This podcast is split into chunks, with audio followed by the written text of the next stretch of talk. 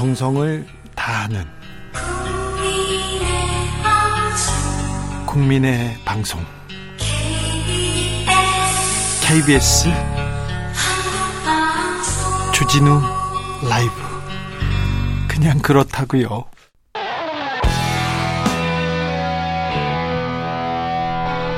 스치기만 해도 똑똑해진다.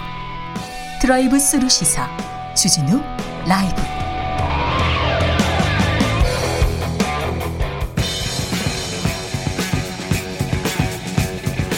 전직 청와대 정무수석 둘이 뭉쳤다. 여당 야당 수석 크로스 김재원의 원 강기정의 기 원기옥.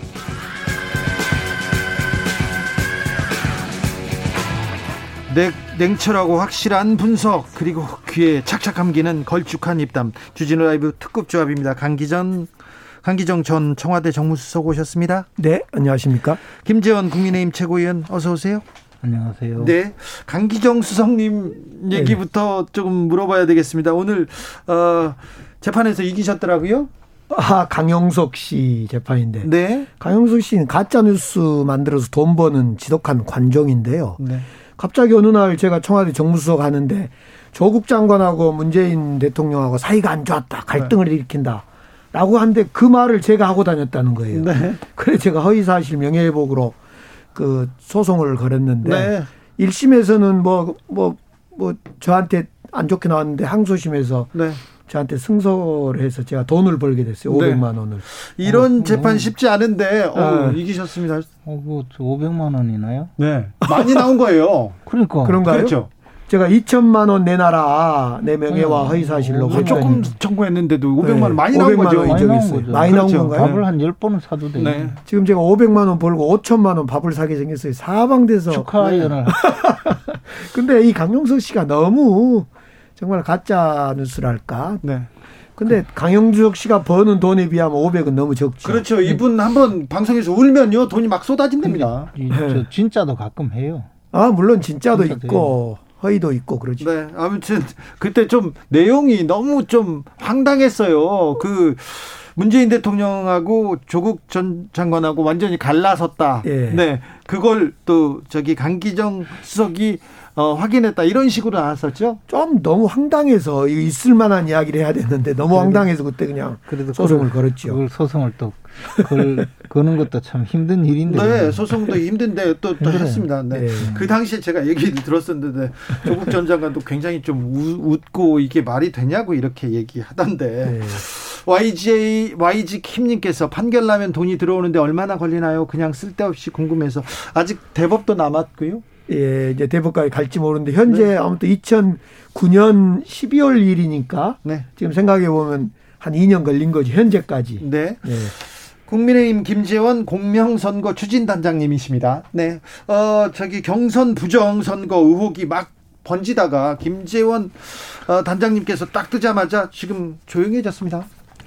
그 뭐 조용해진 것 같지는 않고요. 뭐 제그 네. 페이스북에 산책하는 사진을 올렸는데 음. 거기도 전화 저 댓글로 네. 어뭐 가전 그래요? 비판 비난이겠죠 비난, 비난을 어, 하는 분들도 계시고 제가 아는 분 중에 한 분은 한때 그 당신 좋게 봤는데 뭐 하면서 네.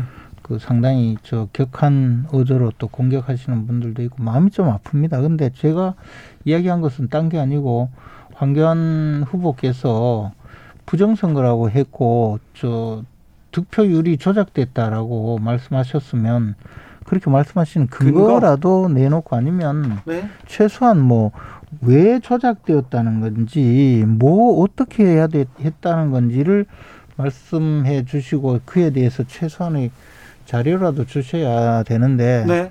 그냥 그게 아니고 뭐 여론조사 결과 공개해라 그다음에 뭐 어, 이러이러한 자료를 내놔라. 그 언제 그러면 조사했느냐.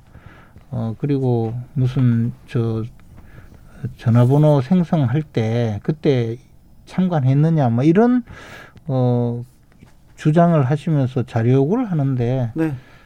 그 부분에 대해서는 대부분 제가 답변을 했어요. 근데 이제 유튜브에서는 또 어, 자신이 보낸 것 중에 1, 2, 3, 4, 5번은 했는데 번호를 안 붙인 질문이 그 안에 있었는데 그 질문은 답변을 안 했다. 또 이렇게 이야기 네.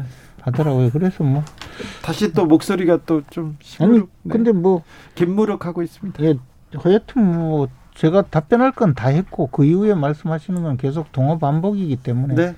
어쩔 수가 없는 상황이 됐어요. 네. 알겠습니다. 부정선거 의혹은 좀 지나가는 걸로, 네. 지나가는 걸로 하겠습니다. 부정선거를 부정선거라고 하려면 부정 경선, 네. 경선 과정에 어떤 잘못이 있었고 그에 대해서 어떤 방법으로 최소한 잘못되었기 때문에 이것이 부정이다 해야 되는데 그 내용이 없으니까 문제죠. 네.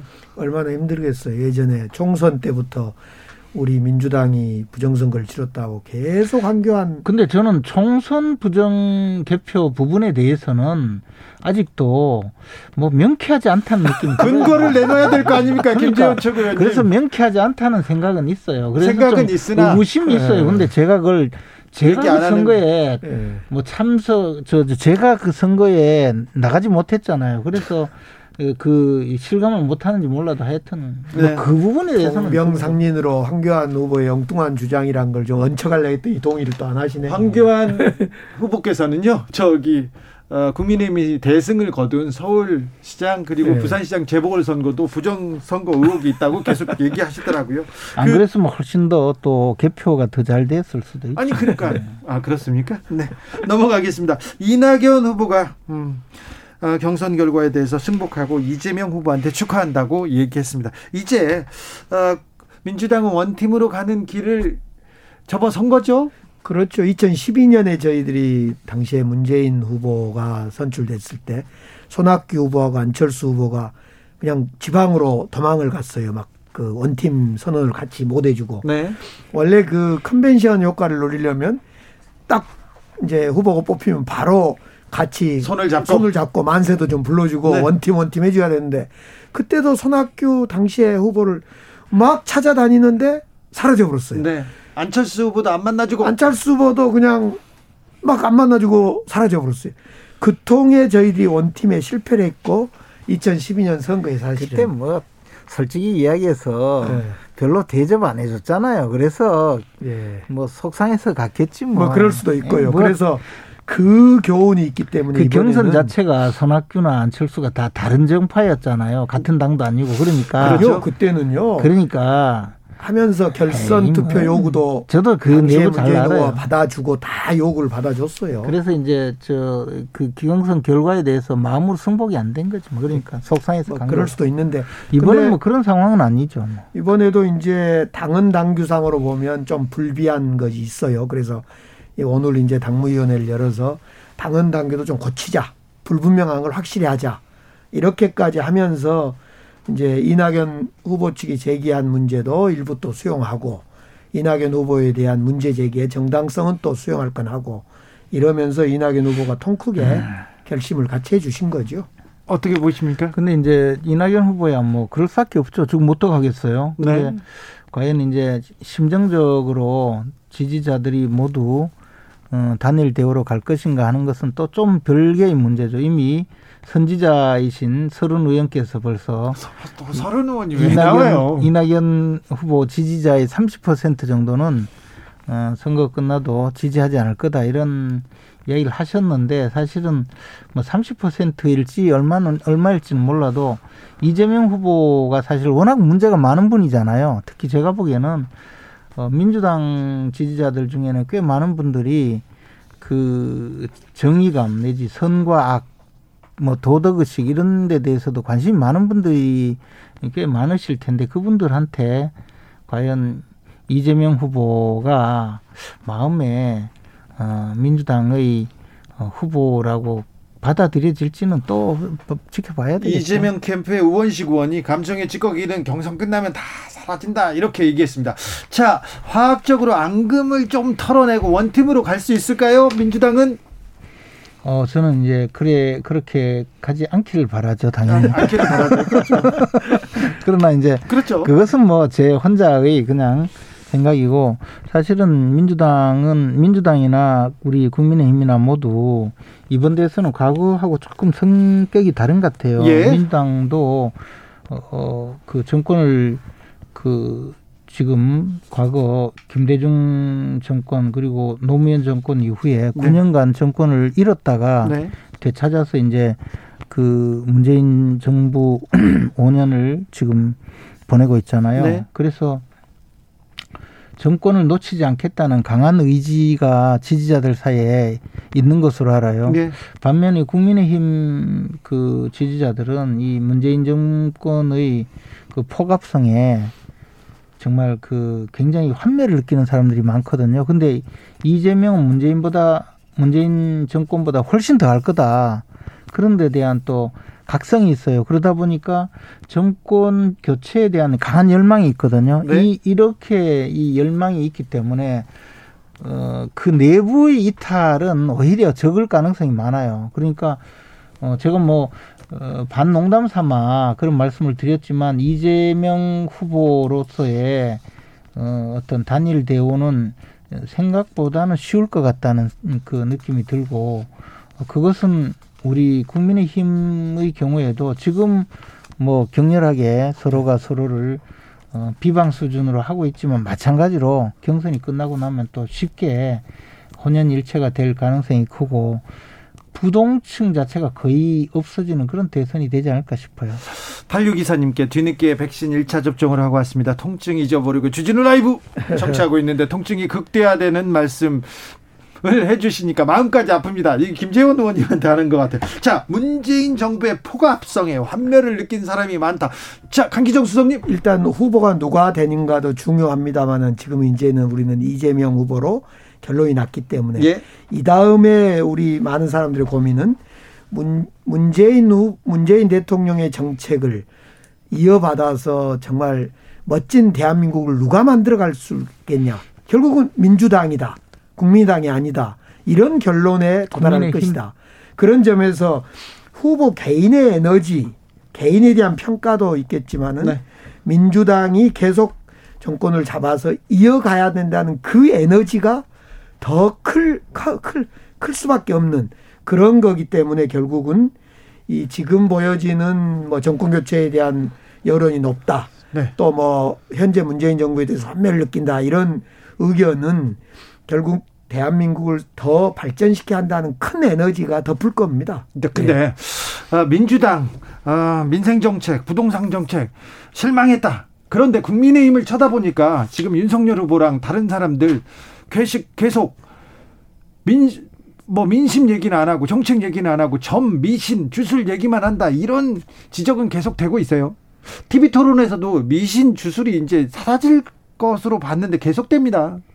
뭐 이제 다른 약점이 없으니까 계속 그렇게 하고 있는데. 아 다른 약점이 없어서 이게 그렇죠. 나온 겁니까? 네. 그래 뭐 그, 그런 건데 그야 뭐 또 그리고 이게 주제가 재밌잖아요. 네. 어쨌든 뭐 주제는 어, 재밌죠. 예, 왕자를 쓰고 나온 게 또 들키기도 하고 네. 뭐 그래서 또 어, 겉으로 보면 50대가 아니고 150살쯤 되는 분이 나, 타나서 스승이라 하니까 그것도 재밌는 아니, 이야기고. 그분이 50대더라고요. 예, 저는 한 150살쯤 되는 줄 알았는데. 네. 그리고 뭐 그런 이야기가 이제 재밌기 때문에 네. 또 이야기를 하는데 별로 이제 그 그것도 이제 소위 가십거리잖아요. 네, 네. 그래서 뭐 그렇게 오래 지속될 주제는 못 된다고 보고요. 어, 지금 이제 여, 오늘 토론을 포함해서 아홉 번 토론이 있는데 그것은 주제별로 결국 지역을 다니면 지역 공약 또 또는 뭐 정책 주제를 그래도 한 반 정도는 이야기할 수밖에 없게 네. 구도를 만들어 놨거든요. 근데 이제 좀 있으면 일대일또 대결이 있는데 그때는 정말 아마 불꽃이 튀기지 않을까 싶은 생각이 드네요. 아무튼 대선이라는 것은 어 과거를 보고 치르는 게 아니라 미래 5년 동안 어떻게 대한민국을 이끌어갈 거냐 미래를 보는 제시하고 미래를 이끌어가는 그런 것이 대선인 것 같아요. 그런 점에서 지금 국민의힘은 점, 주술, 조, 조국 전 장관, 박근혜 탄핵 이런 주제로 주로 논쟁을 하고 있거나 아니 근데 토론. 점 이야기는 사실 이재명 후보가 원래 원조 아닙니까? 점. 점 가지고 점이 아니라 잘무선 씨가 점 왕, 이야기를 왕. 많이 했죠. 점. 잘못했어요. 왕.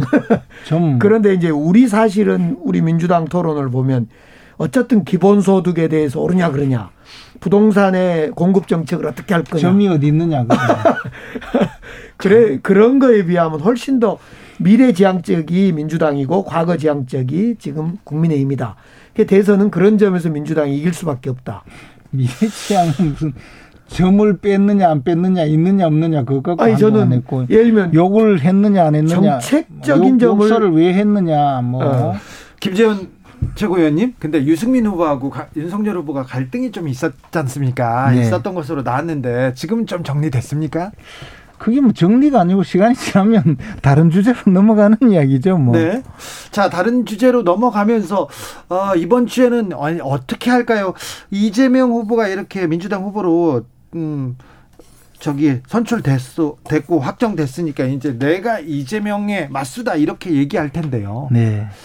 어, 국감도 있고 또 다른 사건도 있고 그런데 어떤 쪽 국민의힘에서는 어떤 쪽에 집중하려고 할까요? 제가 보기에는 그 윤석열 후보의 경우에는 네. 어쨌든 국민들이 알기에는 최고의 검사였잖아요. 수사력이나 모든 것이 뭐 근데 이제 민주당 지지자 분들께서는 과도하게 수사를 했다 뭐 그렇게 주장하는 분들도 계시지만 예.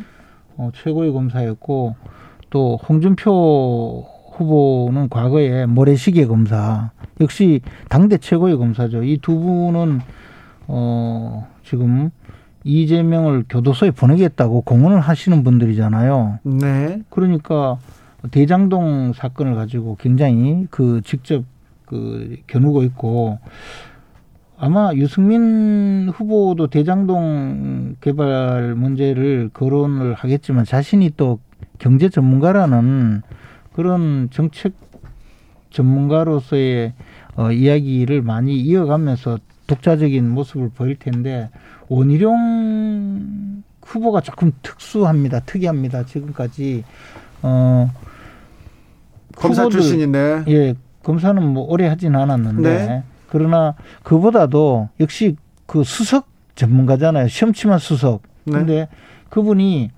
그 대장동 일타 강사라는 이름으로 대장동 사건의 그 내용을 알기 어려운 대장동 사건을 일목요연하게 정리를 하고 대장동 사건은 자신이 최고로 그잘 살펴서 이거는 일거에 끝내겠다. 뭐 그런 정도로 또 보여주고 있어요. 그러면 우리 당의 후보들은 대부분 이 대장동 사건에서 이재명 후보가 어떻게 관여가 되어 있는지 특히 이, 이 당군일의 최대의 부패 사건에 관여된 것이 거의 명백해지고 있는 이재명 후보를 대선에 지금 상대할 것이 아니라 그 전에 교도소를 보내자 뭐 이런 정도의 강렬한 메시지를 주면서 지금 경선을 이끌고 가지 않을까 봅니다. 제가 볼 때는 이제 그동안 국민의힘이 문재인 정부를 상대했어요. 네. 문재인 정부가 탈원전이 문제다.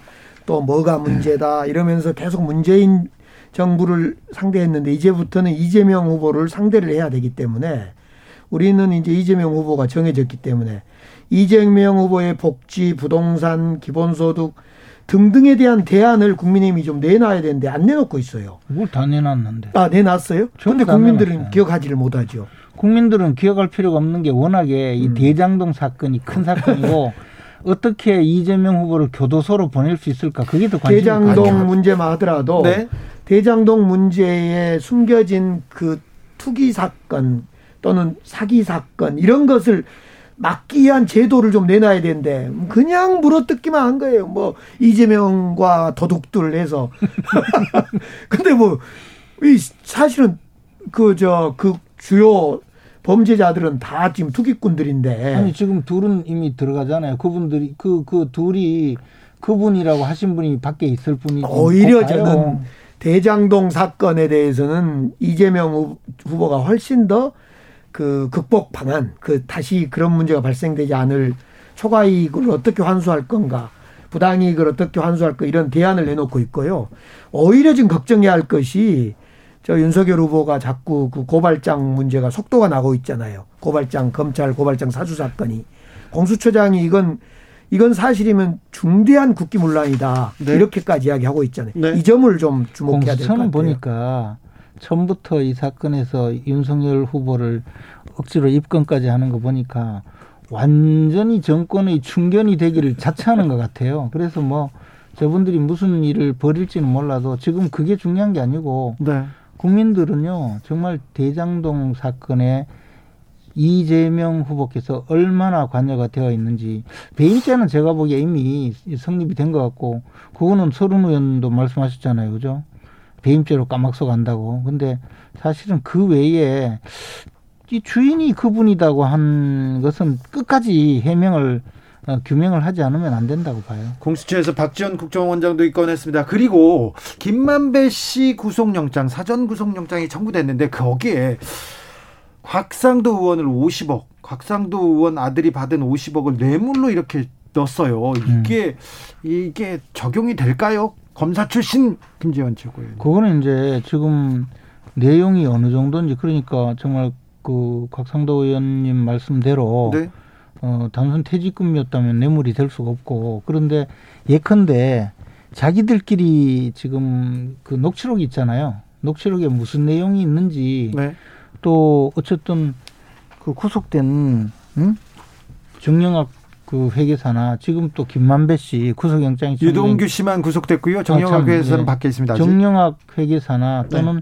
김만배 그 이번에 구속영장이 청구된 네. 김만배 실질 그 사주 네. 그분들이 어떤 이야기를 하고 어떤 주장을 했는지를 살펴야 그 그리고 정황까지 살펴야 가능한 이야기고 그냥 지금 봐서는 알 수가 없죠. 그러니까 녹취록만 하더라도 정영학 정영학이라는 사람이 녹취록을 들고 이제 경찰에 협조, 검찰에 협조를 하고 있는데 이 녹취록도 정영학 씨가 100% 주는 게 아니라 자기가 유리한 것만 뽑아서 줬다 이런 이야기가 처음부터 나왔거든요. 예. 그럴 수 있겠죠. 그러, 네. 그런 걸로 보면 정영학, 유동규, 김만배 또 지금 남욱 이런 사람들은 일단 부동산으로 거액을 버는 부동산 투기꾼들인데 너무 이 사람들 말만 야당에서 그냥 막 하니까 투기꾼들을 옹호하는 느낌이 들어요. 그래서 투기꾼을 진짜 옹호하는 거는 오히려 민주당이죠 지금. 아니죠. 우리는 처음부터 아니 제가 수사 확실히 해라 그랬죠. 토론만 가면 이게 배임이 아니라는 거예요. 네. 배임이 아니라고. 근데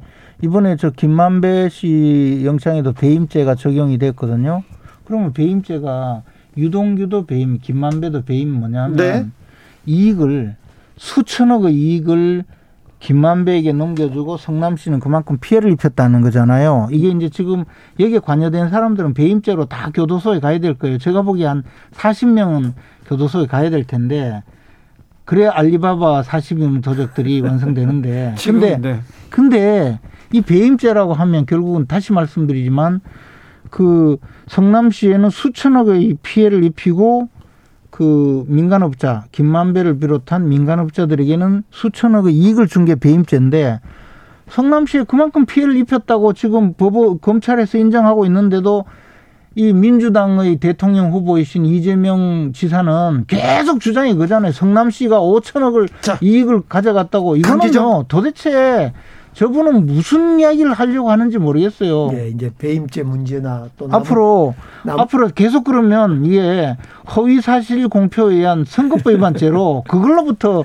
처벌받아야 돼요. 배임죄 여부는 제가 볼 때는 확인해야 할 문제가 너무 많고 복잡한 문제니까. 저봐 배임 배임죄를 저지른 저 말씀하신 부동산 개발업자를 두둔하기 위해서 자꾸 저러잖아요. 네, 두둔을 해요. 내가 두둔해. 그, 그런 말은 위험한 이야기죠. 뭘 위험? 유동규 씨가 배임이냐 아니냐 문제는 제가 처음부터 해야겠지만은 이 처음부터 서류가 어떻게 쓰여져 있는가를 확인하면 될 문제란 거예요. 그래서 이 문제는 수사 과정에서 밝혀지면 될 문제고 밝혔으니까 영장이 자꾸 저는 이렇게 이 투기 사기꾼들 그걸 통해서 한 10년 동안 투, 사기들은 투자라 그랬고 10년에서 10, 한 4년 동안 본인들은 투자 국민들이 볼 때는 투기 그래서 거액의 투기 이익을 챙기는 이 사람들의 말을 너무 믿고 그 사람들의 녹취록을 너무 의존해서 우리가 토론하는 것은 본래의 그 저 범인을 잡지 못하고 정치적으로 흐를 가능성이 있다. 이 점을 저는 이야기한 거죠. 본래의 범인은 이 이렇게 성남시에는 수천억의 피해를 입히고 민간업자에게 수천억의 이득을 준 그것을 설계해서 이렇게 하도록 만들어 준 분이에요. 그분이 누구냐? 그분이 김만배 씨가 바로 그분이라고 한 오늘 그 오는데 김영춘 전 의원이요. 자기 페이스북에 그렇게 써놨어요. 부산의 LCT하고 비교해 봐라. LCT는 시에서 100억씩 아니 천억씩 투자해 주고 SOC를 해 주고 한 푼도 저 소위 그 이익을 보지 않는 그리고 그 업체는 한 1조 이상 벌어가는 곳이다. 진짜 초과이익이다 또 뭘 설계를 그 민간업자에게 유리하게 해주는 것을 보려면 그걸 봐야 된다. 근데 거기는 배임죄로 잡혀 들어갔나요? 아니죠. 배임죄 없지요. 거기는, 거기는 저 LCT의 지분을 네. 수백억씩 받아 처먹은 저 공무원이 있었나요? 예? 공무원이 뭔 말이에요? 지분을 아니 공무원이 구속되고 막 그랬잖아요. 지분은 없지만 그러니까 무슨 이야기냐면 네. 그하고 여기가 다르다는 거지. 여기는 민간업자에게 그러니까 수천억의 이익을 주고 자기도 거기 주인으로 행세한 것이고 더 나가서 지금 이 배임죄가 인정되는 것은 그 민간업자에게 과도한 이익을 얻어주기 위해서 여러 가지 조치를 하잖아요. 부산은 그냥 개발해 준 거잖아요. 이게 좀 차원이 다른데 나는 뭐 LCT 두둔하고 싶은 생각 추워도 없어요. 거기서 아니 설계 돈법자 아직도 드러나지 않은 수많은 사람 좀 더 잡아드렸으면 좋겠는데 설계는 네, 그게 아니고 LCT는 그래야 됩니다. 자꾸 뭐 저 말이 막히면 무조건 LCT 끌고 와서 그러는데 LCT는 모르겠고 어쨌든 그러면 성남시에 수천억의 손해를 끼친 행위가 잘 있다는 겁니까? 누가 배임죄가 그러면 누가 끼쳐요? 816님께서 그거 거예요. 네. 배임죄가 뭔데 배임죄? 816님께서 당초 LH 공공 개발을 하려는 것을 민간으로 돌려놓은 건 누굽니까? 다 그러니까 그 민간 업자가 저 그 사업을 추진하지 못하니까 끼어들어서 공공이란 이름으로 결국 민간업자에게 이익을 주기 위해서 이익을 극대화하고 네. 민간업자들이 수용하지 못하는 사지 못하는 땅을 강제 수용해서 강제로 뺏어 가지고 그러니까. 이익을 수천억을 더 만들어 준 분이 바로 이재명 그건 이제 억지고요. 후보시죠. 억지는 무슨 억지요 사실이지. 억지입니다. 그게 예. 배임이에요. 그러니까 배임죄로. 그건 지켜보시죠. 배임이 성립된 지 네. 어디까지 배임인지를. 예, 예. 국정감사 출석한다니까 국민의힘 의원들이 날카롭게 질문해서 좀그 뭐 진실을 밝히면 제가 되죠. 제가 보기에는 뭐 네. 지금 우리 강 강수석도 저렇게 말씀하시지만 뭐 뻔해요. 가면 처음부터 끝까지 지금 하던 이야기 똑같이 배임죄가 성립되어서 지금 자기의 그 오른팔 응? 장비가 장비가 지금 교도소 가서 배임죄로 성남시에 수천억을 어, 피해를 입히고 민간업자에게 수천억 이익을 줬다고 해서 배임죄로 교도소에 들어가 있는데 네. 또 이렇게 이야기할 거예요. 당군 일의 최고의 뭐 이익을 얻었고 뭐 공공성이 됐고 뭐 이것은 신용호님 개입이고 맨날 그럴 거예요. 김재원 의원님 진실을 밝혀내서 죄가 있는 사람을 교도소로 보내는 게 목적입니까? 아니면 이재명을 교도소로 보내는 게 목적입니까? 이재명이 죄가 있는지 없는지 그것을 밝히는 게 목적입니다. 자 원격 여기에서 어, 줄이겠습니다. 김재원, 강기정, 강기정, 김재원. 너무 세서 죄송합니다. 네. 오늘 너무 세셨어요, 김재원 항상 의원님. 네, 두 분 감사합니다. 네. 오늘도 수고하고 지친 자들이여 여기로 오라. 이곳은 주기자의 시사 맛집 주토피아. 주진우 라이브.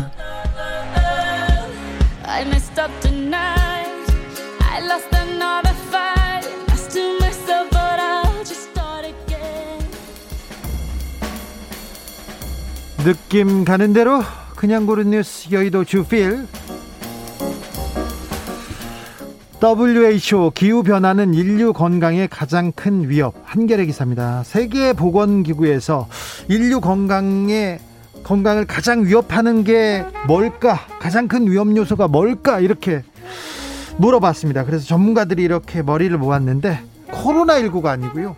기후변화라고 합니다. 모든 국가가 지금 지구 온난화를 위해서 1.5도 제한하는 단호한 조처를 취하지 않으면 안 된다 이렇게 기후 변화가 인류를 가장 위협하는 요소라고 얘기했습니다. 내일이면 늦습니다. 절실하고 절박한 문제입니다. 기후 변화 문제는 대선 후보들 이 문제에 대해서 좀 뛰어들어 주세요. 이런 기후 변화에 대한 여러분의 공약을 비전을 듣고 싶습니다.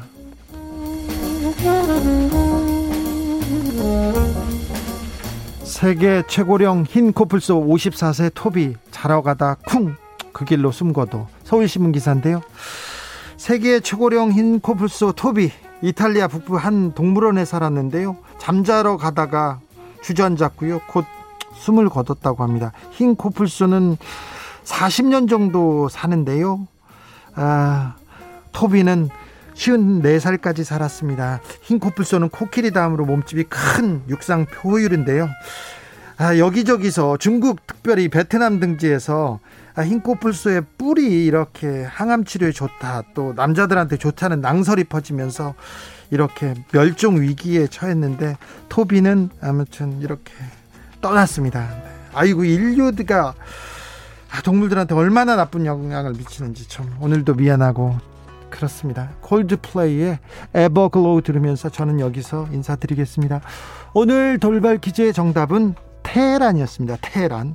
저는 내일 오후 5시 5분에 돌아오겠습니다. 어디라고요? KBS 1라디오 주진우 라이브였습니다. 저는 주진우였습니다.